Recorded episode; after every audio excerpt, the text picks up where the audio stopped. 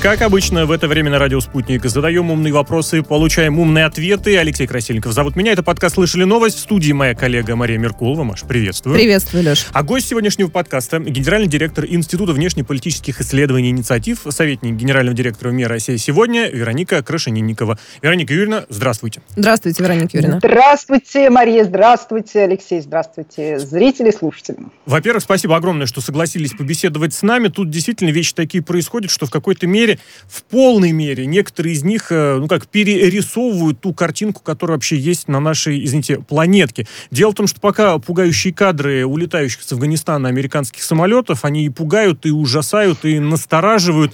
В самих Штатах вот начали потихоньку задавать вопросы по поводу действий в этой стране. Ну и, естественно, любимое — это тыкать пальцем, кто... Кто виноват, виноват, да. Конечно же. А, Трамп назвал, а, мистер Трамп, бывший президент, назвал а, вот эту ситуацию с покиданием Афганистана американцами одним из величайших поражений в истории страны.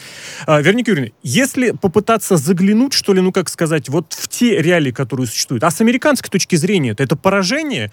Трамп, который тычет пальцем и говорит, что там действительно произошла беда, его, его как воспринимают? Как дурачка с дороги? Потому что это же может быть подано как, ну что, обычная операция, обычные наши реалии. Ушли, ушли, все. Да, Алексей, вот что я люблю у вас, так умные вопросы, да. Поэтому спасибо за приглашение. Итак, мистер Трамп, как мы его э, именовали, естественно, вот в этом своем высказывании по поводу действий Байдена в Афганистане, которые станут одним из величайших поражений в истории Соединенных Штатов, э, конечно же, Трамп говорит не о Соединенных Штатах, он говорит о Байдене. Ба Трамп по-прежнему в рамках борьбы э, с Байденом, с демократами и в рамках подготовки Э, значит, и к президентским выборам, но еще до того к промежуточным выборам в Конгресс США, которые очень-очень много решат. А, естественно, это было предложение Трампа вывести военных э, США из Афганистана, и он бы это сделал раньше, чем Байден. Он бы сделал это с точно таким же результатом, если не хуже, потому что при нем управление, профессионализм э, были, э, были гораздо ниже, чем при администрации Байдена. Но что касается, давайте теперь уже отойдем от э, Байдена и Трампа и займемся, поговорим об общем в таком внепартийном аппарате Соединенных Штатов. Э, на протяжении 20 лет американские военные, Пентагон и военно-промышленный комплекс получили триллион, триллион долларов Соединенных Штатов. Но плохо ли было так продолжать войну бесконечно? А, э, мы считаем, что они эти деньги потратили зря, но эти деньги ведь не ушли афганцам. Либо э, афганцы получили только самую малую часть в рамках разных коррупционных э, дел от этого триллиона. 95-98% этих денег остались в Соединенных Штатах у Пентагона, у военно-промышленного комплекса. С этой точки зрения они ничего не потеряли, понимаете? И даже, может быть, э, что-то выиграли. И даже не Конечно, может быть, а точно выиграли. Э, жили очень хорошо на таких бюджетах гигантских. Что касается вот такого стратегического, политического итога 20 лет э, в, в Афганистане, ну, давайте мы не будем вестись на американскую пропаганду, не будем верить, что они действительно собирались построить построить демократию в Афганистане. Да? Это только для пропаганды. Но что Вашингтон без сомнения пытался сделать, это создать э, такое достаточно послушное э, правительство в Афганистане, которое бы проводило проамериканскую политику, это значит противодействие Китаю, Ирану, России э, из Афганистана. Да, и э, чтобы Афганистан служил плацдармом для ослабления региональных держав. Вот и это на самом деле очень важная задача для Соединенных Штатов, и она провалилась. Вот она действительно с треском провалилась. То э, правительство, с которым нянчились, которое, которое напитывали деньгами в рамках коррупции. Потому что все, что коррупция в Афганистане, давайте будем понимать, это деньги американские. Да? Вот это правительство, этот президент э, сбежал в одночасье. Э, кто Байдену рассказывал, что в Афганистане есть 300 тысяч боеспособных афганских военных? Знаете, не будем все-таки за полных идиотов э, брать американскую разведку. Они на почве вполне хорошо осознавали ситуацию. Но где-то по мере докладов, вот по мере того, как доклады шли вверх и вверх, Э, информация трансформировалась. И Байдена заверяли, надо понимать, что там есть 300 тысяч военных, которые будут воевать. Но ага. это, конечно же, абсурд. И американская военная разведка поспешила снять с себя ответственность за эти утверждения.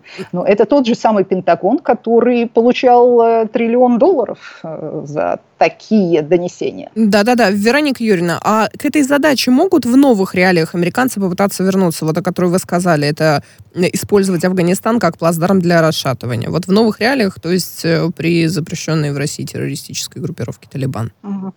Очень правильный вопрос. Значит, каким бы способом они сейчас могли дестабилизировать регион? А, оказывается, на данном историческом этапе лучший способ это сделать – это действительно вывести американские войска, потому что вот теперь мы все государства региона, э, Россия, естественно, наши среднеазиатские друзья, партнеры, а также Китай, Иран э, оказываются с вот этой проблемой на руках. И мы же понимаем, что Талибан тоже не сам по себе действует, его спонсируют и определенные круги из Пакистана, из Саудовской Аравии, из других государств. То есть на самом деле, э, вот выводя американские войска, да, американцы перебросили проблему в руки э, я бы сказала, держав доброй воли да, Россия, Китай, которые действительно заинтересованы в том, чтобы был мир. Но, с другой стороны, есть э, в арабском мире вот такие экстремистские силы, которые с удовольствием будут продолжать разжигать конфликт. И в какой степени, э, я точно не могу сказать, но делать из Талибана новую Аль-Каиду. Да.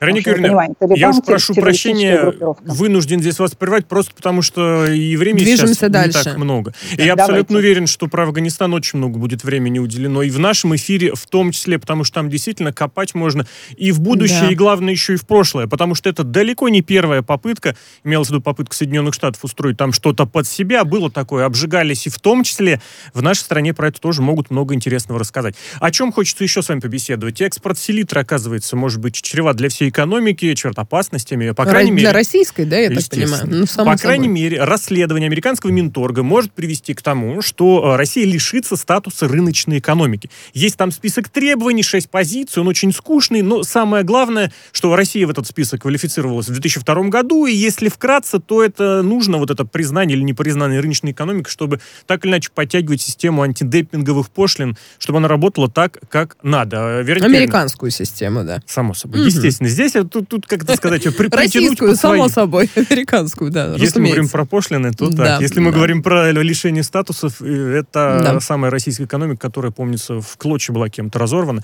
Вероника Юрьевна, серьезный ли вызов? Стоит ли озаботиться? Стоит ли какие-то меры предпринимать или решение будет принято, ну как сказать, в ручном режиме? Значит, оказывается, Минторг США вот в этой, в этой ситуации ссылается на закон о тарифах от 1930 года. Представляете, да. какие, а, какие, какие аргументы они вынуждены доставать из глубокой истории 90-летней для того, чтобы выстраивать, а, выстраивать препятствия для российских экспортеров этой э, селитры, да, нитрат аммония. Вероятно, это то же самое. Ну, селитра, Или не то же да, самое, поправьте меня. Я uh-huh. посмотрел, можно так называть. Да, хорошо. Э, итак, э, э, исходя из того, как такие вещи делаются обычно, я так полагаю, что американские производители селитры обратились к лоббистам для того, чтобы для того, чтобы свои позиции, ну, организовать атаку на Россию. И эти лоббисты прекрасно знают, как использовать разные законы, и они подали в Минторг США вот этот иск, вот это заявление. Э, понятно, что это исключительно э, конфликт э, среди производителей селитры. Но вот совершенно правильный вопрос, может ли это выйти, может ли это повлечь негативные последствия для всей экономики России. А, скорее всего, нет, но если другие политические задачи в Вашингтоне будут требовать ужесточения экономических мер против России, то, может быть, и используют. Ну, для этого должна возникнуть потребность. Однако здесь э, э, лишение России статуса рыночной экономики может быть невыгодно для всех остальных американских э, компаний, которые заняты торговлей России. Вы заметили, что видели цифры о росте торговли с Соединенными Штатами на, по-моему, 15% за, за прошлый год. И причем это в рамках санкций, и это в рамках, в контексте пандемии. То есть американский бизнес умудряется отлично э, работать с Россией. Э, Нужно ли им будет лишать э, э, Россию статуса рыночной экономики, я не уверена, если только политические обстоятельства не изменятся сильно. Кстати говоря, такие же тяжбы идут с Европейским Союзом. И в октябре прошлого года там тоже был опубликован доклад о нерыночных практиках э, России для проведения антидемпинговых расследований ЕС. То есть это явно бизнес лоббирует Э, свои интересы за рамками честной, справедливой конкуренции. Ну да, вот как раз и хотела, Вероника Юрьевна, к вам обратиться с этим вопросом, насколько это двусторонний вопрос между Россией и Соединенными Штатами, но оказывается, что все-таки это шире сама по себе да. история чем да, именно так. Угу. начинается ну, с определенных да. частных компаний, а дальше это выливается в нечто более масштабное уже со многими западными странами. А можно вот тут даже немножечко продлить, э, Вероника Юрьевна, потому что помнится во втором году, э, когда признавали российскую экономику рыночной, сначала Штаты это сделали, и через несколько месяцев в Европе тоже взяли под козырек. А здесь не может быть тоже вот такого, э, так, такой же схемы. Здесь засомневались, и в Европе засомневаются вот, тоже вот, через да, пару месяцев. Вот о том и речь. Да, это в случае, если вопрос исключительно политический, и э, такие меры нужны для создания общего давления на Россию. А, вот, такое, вот такая координация возможна. Но на уровне анализа чуть пониже мы понимаем, что есть и конкуренция между европейскими производителями селитры и американскими производителями селитры. То есть здесь они будут конкурировать и между собой, и с российскими. И э, мы же понимаем, что рыночная экономика называется капитализм. И обвинять Россию в том, что у нас нет капитализма, это, конечно же, абсурд совершенный. Еще какой капитализм у нас, э, у нас процветает. Поэтому подобные э, случаи происходят в рамках межкапиталистической конкуренции. Да, теоретически она должна быть справедливой, где э, цены ниже для потребителя, там и э, должно, да, должна происходить торговля. Но, вот видите, европейские и американские конкуренты жестоко борются за, против российских. Интересно, есть ли смысл обращаться каким-то образом или что-то, будет ли что-то делать ВТО или имеет ли значение, что считает ВТО в данном случае? А, суды в ТО идут долго и муторно. Я думаю, что мы пользуемся, по крайней мере, это доходит информация о том, что эти суды разворачиваются. Более того, и Россия иногда их и выигрывает в рамках ВТО. А, так что нужно, конечно же, использовать все инструменты, которые нам доступны. И, и юридическая система тоже должна работать и на нас. Поэтому да. э, вот, это, это проблема для российских юристов, специалистов вот, конкретно в этих сферах. Всегда очень забавно, именно забавно, когда вот к серьезным переменам, в частности, признание экономики рыночной, рыночной приводит, вот, пожалуйста, сельскохозяйственное удобрение. Да, на этом тоже можно серьезно заработать, и наверняка на этом хотят зарабатывать, в том числе и в Штатах свои. Еще так. Поэтому к таким моментам мы возвращаемся. Э, любопытная еще тоже ситуация, потому что тут тоже с разных сторон можно, да, как сказать, копнуть. Дело в том, что Google э, в ответ на иск Царьграда пригрозил, пригрозил не удалять никакой запрещенный в России контент. Если вкратце историю вспоминать, э, блокировка Царьград канала на Ютубе сначала произошла, затем обратился в российский суд, российский суд постановил возвернуть все как было. Потом да, Google нач... сказал, что давайте решим все мирно как-то полюбовно с Царьградом, но, в общем, теперь переговоры, я так понимаю, закончены, не начавшись. Я здесь уточнил такой момент, полюбовно, то есть они готовы были вернуть канал, да. но с небольшими ограничениями. То есть какие-то моменты все-таки решили ну, все-таки компромиссное решение более-менее. Ох, я не знаю, насколько это может быть компромиссом, но в конечном счете вот все приходит к тому, что э, потенциально это может вылиться в никакой, ни контент не будет удаляться на территории России, а потом и Google в конечном счете тоже получит какие-то санкции, меры замедления или вообще закрытия. Вероника Юрьевна, как полагаете, у кого сейчас позиции здесь сильнее? Кто может кого, я не знаю, пошантажировать, подавить? То есть э, Google может все-таки, ну, как сказать, не очень-то нам ваш российский рынок и нужен. Или Царьград будет давить, и, ну, Царьград, естественно, с поддержкой российских СМИ, я так понимаю, российских судов будет давить до последнего. Угу.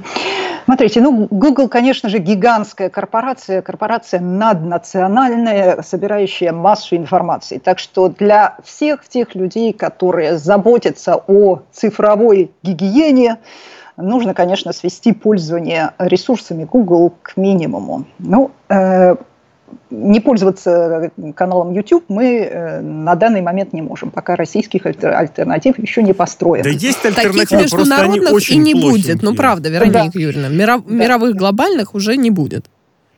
Хорошо, э, ладно, пусть, пусть будет так. Ну, давайте тогда обратимся к этому конкретному случаю между телеканалом «Царьград» и Google. Надо сказать, что телеканал «Царьград» отличается от всех остальных российских СМИ. Это канал не информационный, а дезинформационный. И основная задача его владельца э, по фамилии Малафеев – лоббировать смену строя в России на монархизм и самодержавие. А, а также там, поддерживать фанатичную секту царебожников, которая время от времени устраивает скандалы, в частности в Екатеринбурге, э, создавая проблемы. Ну, а вторая задача телеканала «Царьград» – это распространять конспирологические теории. Движение антиваксеров в России в большой степени разрослось благодаря ресурсам э, и владельца телеканала, включая другие информационные ресурсы.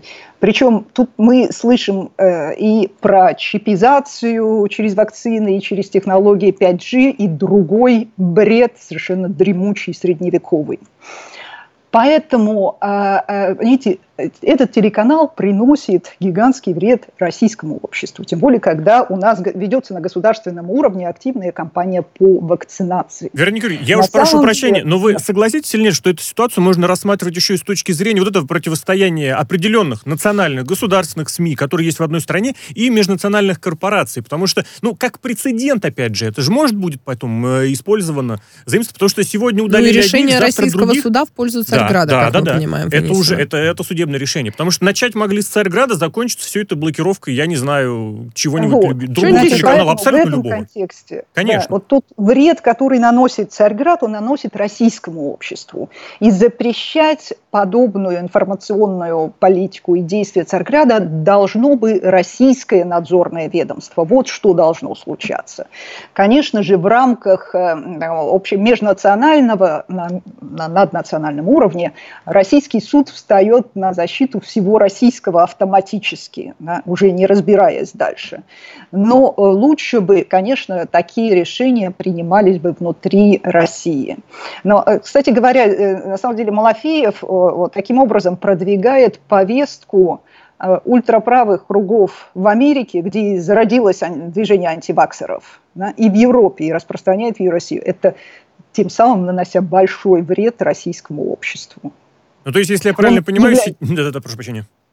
Да, и Царьград и другие его ресурсы вот по части распространения ультраправой как они называют, консервативной повестки, является по факту э, да, э, иностранным агентом потому что иностранные смыслы внедряет. Ну, такие России, решения, ну, есть специальные ведомства, которые такие решения могут принимать, мы можем только вот. какие-то предположения вот Пусть бы они занялись этим, э, специальные ведомства. Хорошо, давайте тогда немножечко копнем в историю. Дело в том, что очередной набор рассекреченных документов времен Второй мировой э, войны проливает свет на японские эксперименты над людьми. Ну, японские военачальники в качестве оправданий, та самый отряд 731, достаточно тоже много конспирологических теорий вокруг этого этой всей ситуации. Ну так вот, э, тогда японские военачальники во время допроса, во время расследования ссылались на то, что якобы не было никаких международных пактов, никаких международных договоров, никаких, соответственно, запретов. Ну и испытание бактериологического оружия не является в этом плане преступлением против человечества. Верника Юрьевна, как полагаете, если вот попытаться как-то, опять же, чуть вдаль посмотреть, вот последствия у подобных рассекречиваний могут быть какие-нибудь серьезные? Там не замаячит обвинение, уж извините, в геноциде, например, китайского народа, э, русского народа, народа вполне себе. Там цифры упоминаются по некоторым источникам, было замучено до 10 тысяч человек. 70% примерно это китайцы, но русских там тоже было очень много. Э, Алексей, ну я не знаю, где здесь э, можно говорить о конспирологии. А, и я не специалист по э, Дальнему Востоку и тому, что там происходило во время Второй мировой войны, но даже не специалисты знают, что японские военные совершали чудовищные преступления. Да? Нет, нет, Вероника, я прошу прощения, конспирологическими вещами я назвал различные, знаете, детальки, которые периодически, знаете, накидывают на разных сайтах, на разных ресурсах, чтобы приукрасить и скрыть этим свое недостаточное владение информацией. Исключительно в этом смысле. Тот факт, а. что в Японии и в японских лагерях творились ужасы, это, это исторический факт. Э, вот, да, здесь мы с вами согласны. И очень хорошо, что Федеральная служба безопасности рассекречивает такие документы. Это очень важная работа. И, э, конечно, в, в, э, если почитать эти документы, ну, там, там совершенно жуткие вещи говорят и японские военные. А тот значит, последний главнокомандующий Квантунской армии Ямада считает, что биологические бактериальные проверка бактериальных средств войны над живыми людьми не является преступлением против человечества. И эм, ну, мы никогда не станем преуменьшать преступления Третьего Рейха, и они были совершенно чудовищные, но то, что творили японцы и над китайскими гражданами, и э, какая-то часть была там и советских граждан, это совершенно жуткое преступление против человечества, конечно. И, э, вероятно, рассекречивание этих документов ФСБ делает в рамках э, э, истории Хабаровского процесса. Я напомню, это суд над группой э, из 12 бывших военнослужащих японской квантунской армии, вот, где э, обсуждались тогда именно вот эти ужасные преступления, применение бактериологического оружия в период Второй мировой войны. И э, он проходил в, э, в Хабаровске, почему называется Хабаровский процесс, в декабре 49 года. В декабре 49 то есть в этом году э, будет 72 года с, э, с окончания того процесса.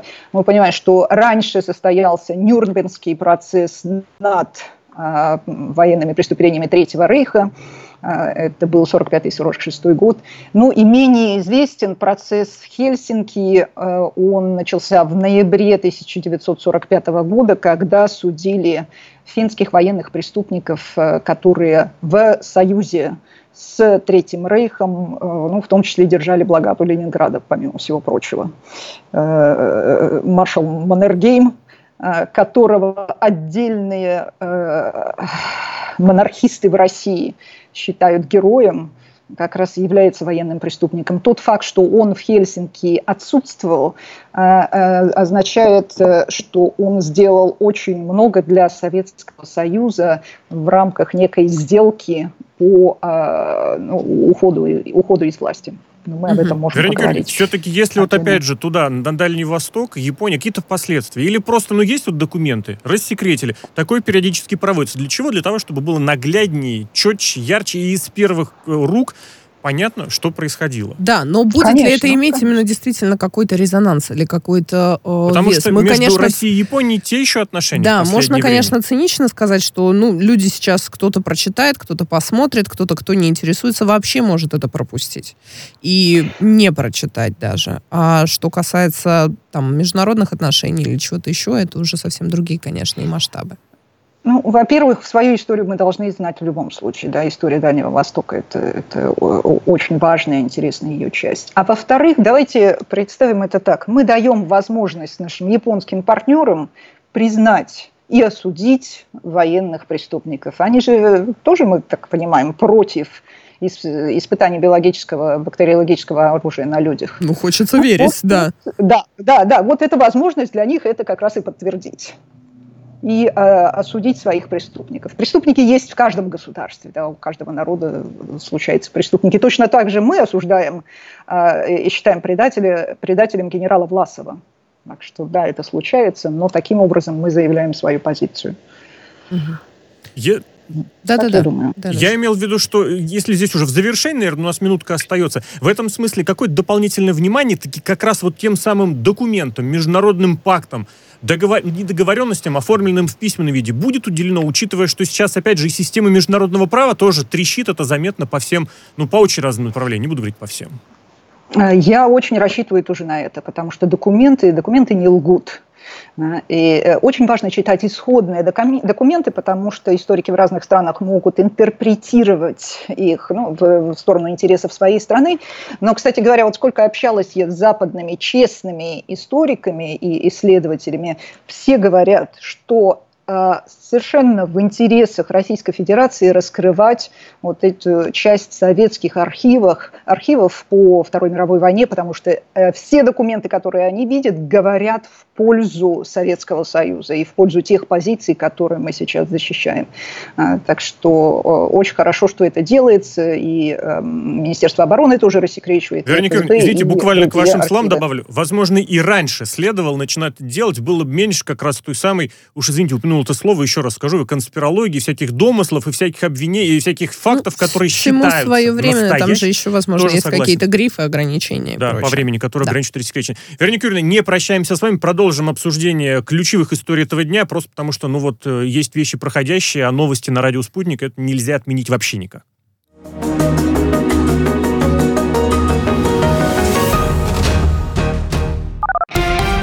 Радио «Спутник». Новости студии Ольга Дубровина. Здравствуйте. Постпред Афганистана при ООН Гулам Исакзай на заседании Совбеза призвал к созданию гуманитарного коридора для эвакуации страны тех, кто рискует стать жертвами возмездия и нападения боевиков запрещенного в России движения «Талибан». Соседние страны должны открыть границы для беженцев, отметил Исакзай. По его мнению, также Совету безопасности и Генсеку организации следует использовать все средства, чтобы призвать к немедленному прекращению насилия и защите прав человека. Дипломат дипломат попросил Совбез поддержать создание инклюзивного переходного правительства в Афганистане. Президент США Джо Байден сегодня вернется в Вашингтон из своей загородной резиденции Кэмп Дэвид и, как ожидается, выступит с заявлением по ситуации в Афганистане. Это следует из рабочего графика главы государства, обнародованного Белым домом. Стремительное развитие событий в Афганистане в последние дни вызвало у американских СМИ вопросы по поводу отпусков президента США и его пресс-секретаря Джен Псаки. Исламабад поможет в эвакуации из Афганистана дипломатов Дании свыше 430 местных жителей, работавших на власти этой страны. Об этом сообщил глава МИД Пакистана Шах Махмуд Куреши по итогам телефонного разговора с министром иностранных дел Дании Епе Кофодом. Куреши направил коллеге приглашение посетить Исламабад. Премьер-министр Швеции Стефан Левин и министр обороны страны Петр Хульквист посетят Киев 23 августа, чтобы принять участие в саммите «Крымская платформа». Как отмечается в релизе правительственной канцелярии, участие премьер-министра в этом событии укрепляет принципиальную поддержку Швеции, территориальной целостности, суверенитета и независимости Украины. Проект «Крымская платформа» будет посвящен вопросу возвращения украинского контроля над Крымом. Э, МИД страны сообщил, что участие в саммите подтвердили около 40 стран и международных организаций. Глава МИД России Сергей Лавров назвал форум шабышем, на котором Запад будет пестовать неонацистские российские настроения современной украинской власти. Власти Гаити обещают ускорить оказание помощи гражданам после сильного землетрясения. Об этом заявил сегодня премьер-министр Ариэль Анри. Землетрясение магнитудой 7,2 произошло у берегов Гаити в субботу. СМИ со ссылкой на местные власти сообщают, что число жертв стихии достигло почти 1300, пострадали более 5500 тысяч человек. Этап Гран-при по фигурному катанию в китайском Чунцине отменен из-за ограничений, связанных с коронавирусом. Об этом сообщается на сайте Международного союза конькобежцев. Этап э, Гран-при должен был состояться с 4 по 7 ноября. В календарь Гран-при всего входит 6 этапов. Следующий выпуск новостей на радио «Спутник» в начале часа.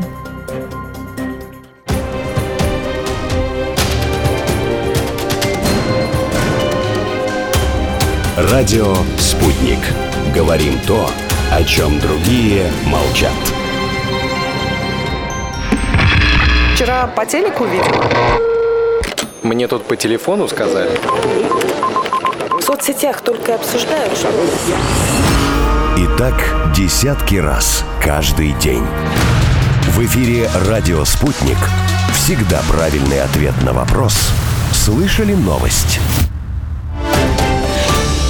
Это «Радио Спутник», это подкаст «Слышали новость». В студии микрофонов Мария Меркурова и Алексей Красильников. Маш, приветствую. Приветствую. И гость нашего сегодняшнего эфира Вероника Крашенинникова, генеральный директор Института внешнеполитических исследований и инициатив, э, советник генерального директора МИА «Россия сегодня». Вероника Юрьевна, здравствуйте еще раз. Еще раз здравствуйте.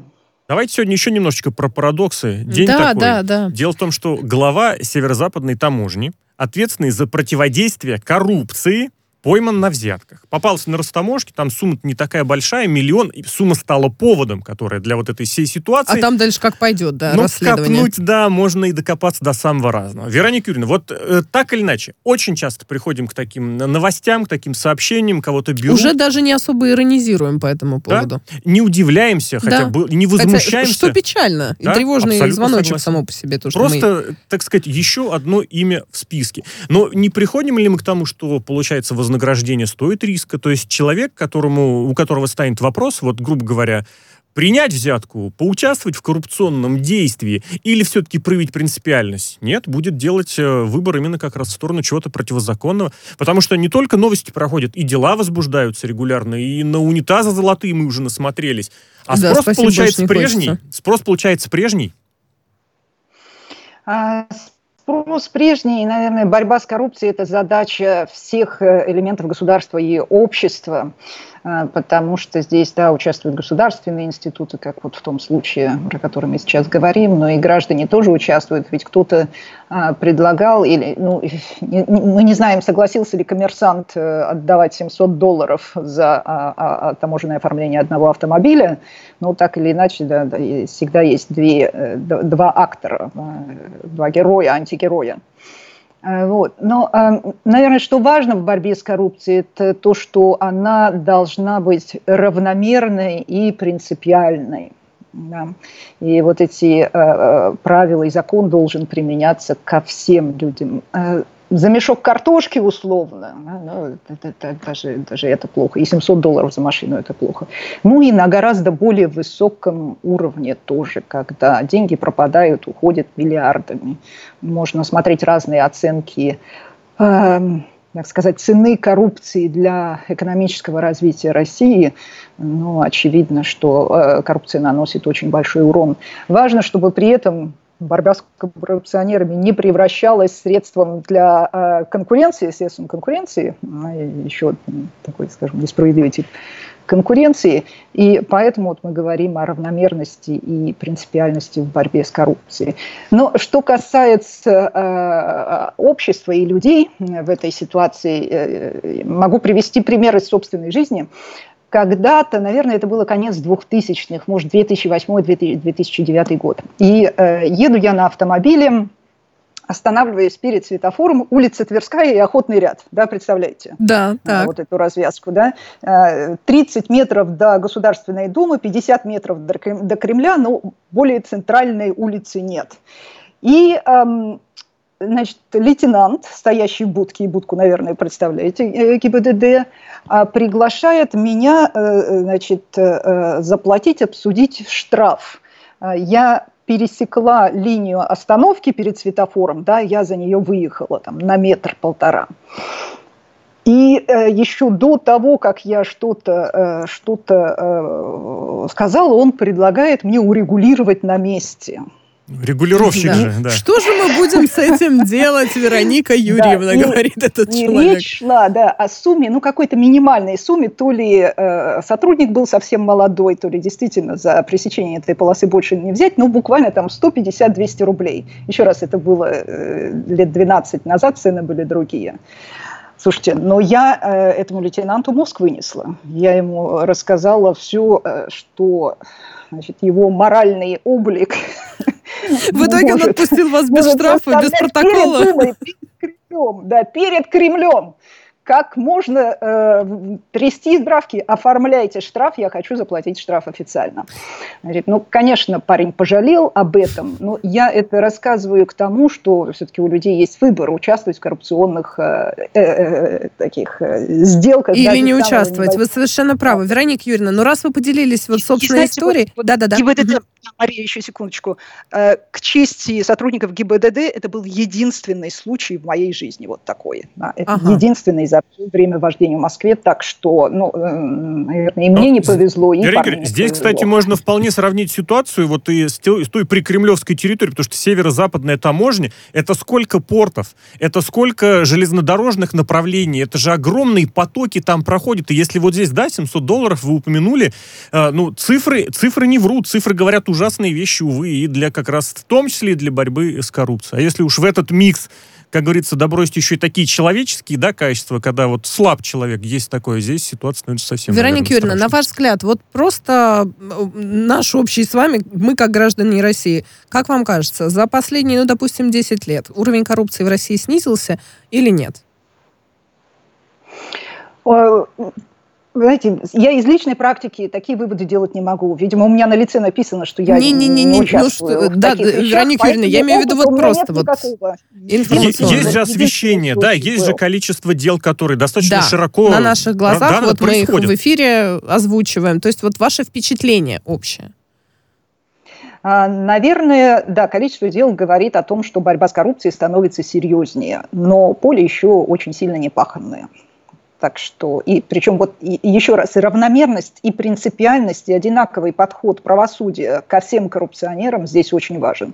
Вне зависимости от уровня и э, масштабов, э, масштабов э, собственно, урона государству. И чем выше масштаб, тем большую ответственность нес- должны нести коррупционеры. Я бы здесь еще буквально вкратце добавил к вашим словам, что должна еще присутствовать вот неизбежность наказания, чтобы было Да. понятно, неважно где, Совершенно когда, верно. сколько ты забрал, Да. за тобой все равно придут. Как бы вот, опять же, сейчас как раз по некоторым телевизионным каналам показывают эту ситуацию, у всех из вот этих людей будет э, подобная, подобная сценка в жизни. В завершении уж И извините... хорошо да- бы, да, чтобы они понимали, что если не сейчас, то через Да, 10 да. лет, через 20 лет. Да, э, к Да, ним, неотвратимость к ним вот и эти неизбежность 700 долларов наказания. или золотой унитаз, у кого как, везде обязательно точно придется Да. отдавать. Давайте в завершении еще достаточно любопытная такая, э, любопытная глава предвыборной гонки в России состоялась. Э, Состоялась жеребьевка в ЦИК э, позиции для бюллетеня на выборы в Госдуму. То есть, грубо говоря, кто в каком порядке будет присутствовать в самой этой бумаге или в электронном виде. Я лично буду голосовать в электронном режиме. Мое Южное Чертаново прорывной в этом смысле регион, прогрессивный.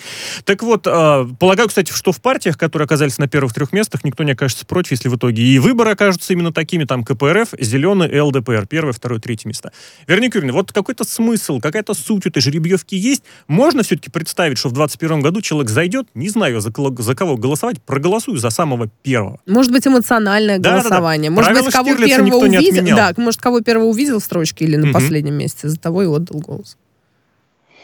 Ну, может быть, такое и возможно, но хотелось бы думать, что все-таки у Осознанный граждан есть выбор, свои да. политические да, предпочтения, тем более, что все фигуранты, э, все участники выборов, Как вы хорошо уже сказали, фигуранты. пардон, это из предыдущего разговора осталось. Не-не-не, все всё прекрасно. хорошо, Фигуранты выборов, я отлично. запомню.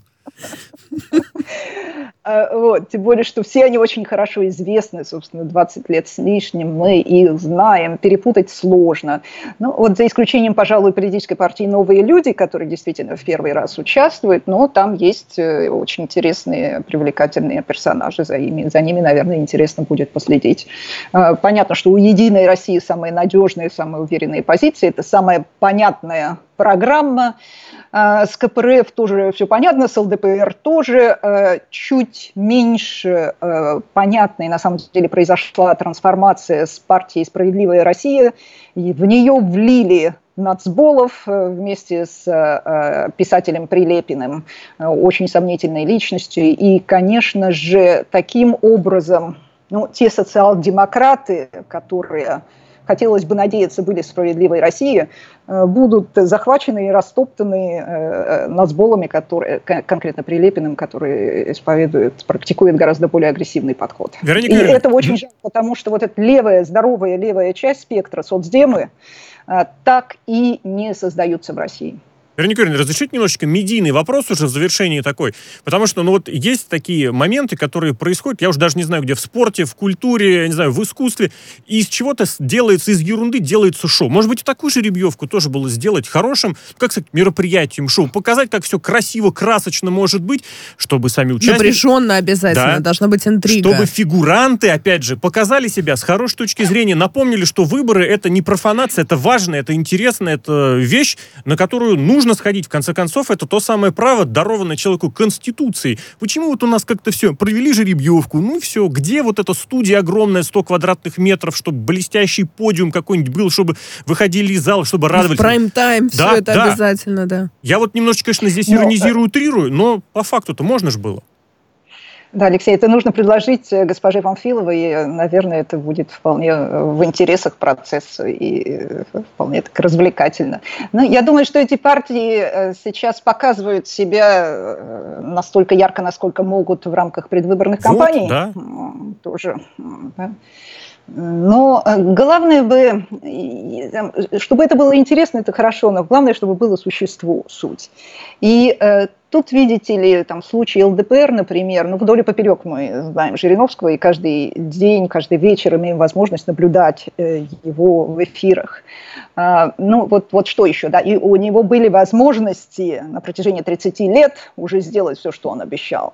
Какую часть он сделал, Вероника Юрьевна, прошу уж прощения. Никогда не будет сделано. Заканчивается время совсем, но вот было бы действительно любопытно да. посмотреть на людей вот в таком, не, не обязательно серьезном, да, да, но и немножечко таком инфотейментовском виде. Вероника Крашенинникова, гость сегодняшнего подкаста на радио «Спутник». Слышали новости. Вероника Юрьевна, спасибо еще раз.